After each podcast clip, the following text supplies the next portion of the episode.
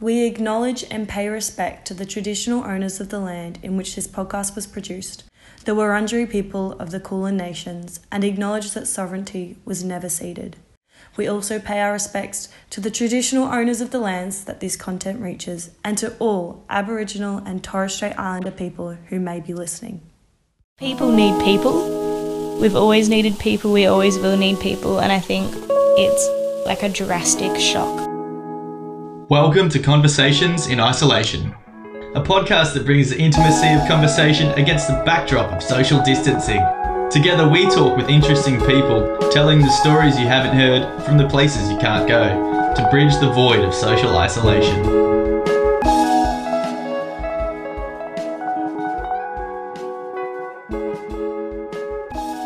Hi, my name is Tierra, and in this episode, I'm joined by oral health therapist Aneeta Yousif to discuss the impact COVID 19 has had on the dental community, as well as how patients have been coping without professional oral treatment. So, my name is Aneeta Yousif. I am 27 years old. My occupation is an oral health therapist. I do work in three locations, one being a private clinic, which is um, just privately, number two being Monash Health, that's public, and number three, I am also an academic staff teacher at Charles Sturt University, currently teaching the first years studying Bachelor of Oral Health. Thank you so much, Aneeta, for agreeing to be interviewed. Now, we know that banks are open and so are hairdressers, but why not dental clinics? We are trying to minimize the COVID 19 to begin with. In dental settings, what we do deal with everyday basis is saliva we are in very close contact with the patient. So the patient's opening their mouth right in my face, kind of thing. And also, we have aerosols generating by procedures, which will increase the transmission of COVID 19. And I think the government knows best how to approach the situation. So I do believe that level three restrictions are the best to be done at this point of time. What's happening in the dental community right now? How is everyone currently dealing with COVID 19? We have been implementing a level three restrictions that has been recommended by the Dental Board of Australia. So there's things that we can do and can't do in regarding management of the patient. The things that we can perform are acute dental pain, so that's severe pain, um, and we can perform a root canal or extractions for those teeth. Management of significant damaged upper tooth, so that's just because of the aesthetics. So anything got to do with trauma, front tooth, we can manage soft tissue management, such as ulcers, cancers, management of complex medical compromised patients with medical concerns, which may compromise their systemic oral disease, we can treat. Management of high risk of rapid progression of dental caries, that's due to the factors of such as socioeconomics or cultural factors. And we can also manage patients who have been directly referred by their medical practitioner for medical necessary dental care.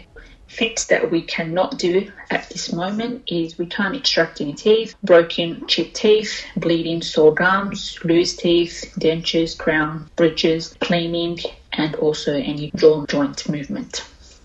And have you heard any stories about how patients are currently coping? Yeah, so what we've have heard and what I've come across is a lot of patients are avoiding coming to the dentist at this point of time with any kind of pain. Patients are just thinking it's more safe for them to take over the counter medications such as paracetamol, Nurofen, and such, or actually going to their GP and taking a script of antibiotics or whatsoever. So that's what they are relying on. So they're just avoiding the dental setting to avoid the COVID 19. And are you worried that people might put themselves at risk by not getting treatment? Yes, I worry a lot about patients' oral health, especially those compromised immune system, as mentioned earlier, may avoid dental settings as they are more in risk of COVID-19 and they may rely on alternative factors such as the high intake of over-the-counter medication, which may in the long run detriment their overall oral health. I'm sure people would like to know what they can do at home if they are experiencing a toothache or other dental hygiene issues. Is there anything you would recommend doing?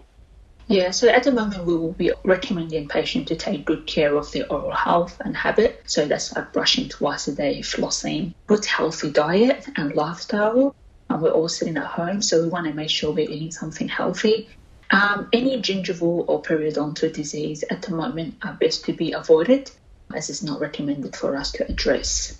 Acute pain, such as severe pain, you can come to see us. There are some medications people are taking, but we recommend you addressing their medical practitioner or their dentist or clinician before taking those medications. So, what difficulties are you dealing with during this current pandemic and how has it affected you? So, I am unemployed. My private practice has closed down. There's only one dentist kind of seeing those patients that have level three restriction that we can do. So what I'm doing these days is I'm just staying home and following the um, the restrictions and the isolation that have been recommended, and I am seeing and spending time with my family. Looking into the future, what do you think it'll be like a month from now? In a month from now, I do hope things do get better. If restrictions were removed in dentistry, I believe that dental clinics will be twice as busy as they were before because what would have happened in this time that we would have been closed is the waiting list would have, have increased in number. And patients with compromised medical history may still delay treatment until each individual feels like it's safe for them to go to their dental appointments, and especially those recall appointments or you know simple checkup, simple recall for a cleaning and such. So I think people will just delay them for the time being and just address us when they are in pain or they need us most. Is there anything good or surprising that has come out of this? For example, have you discovered something about yourself or the people around you?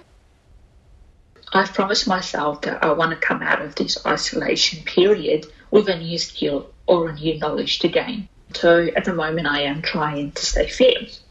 I am learning about my second language because I always said I would address, but didn't have that time, that downtime to do so. I do know how to speak Arabic, but I am taking this time to learn how to read and write. That's really good. I should do that. Um, finally, is there anything you want to say to the people at home listening?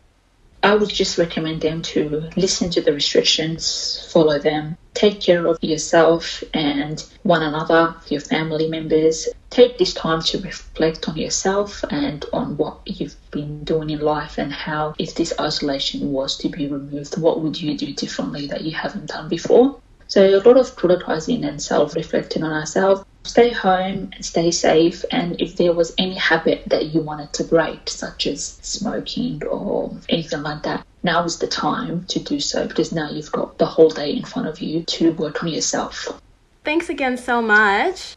Thank you very much. No it's my worries. pleasure. That was Aneeta Yousif.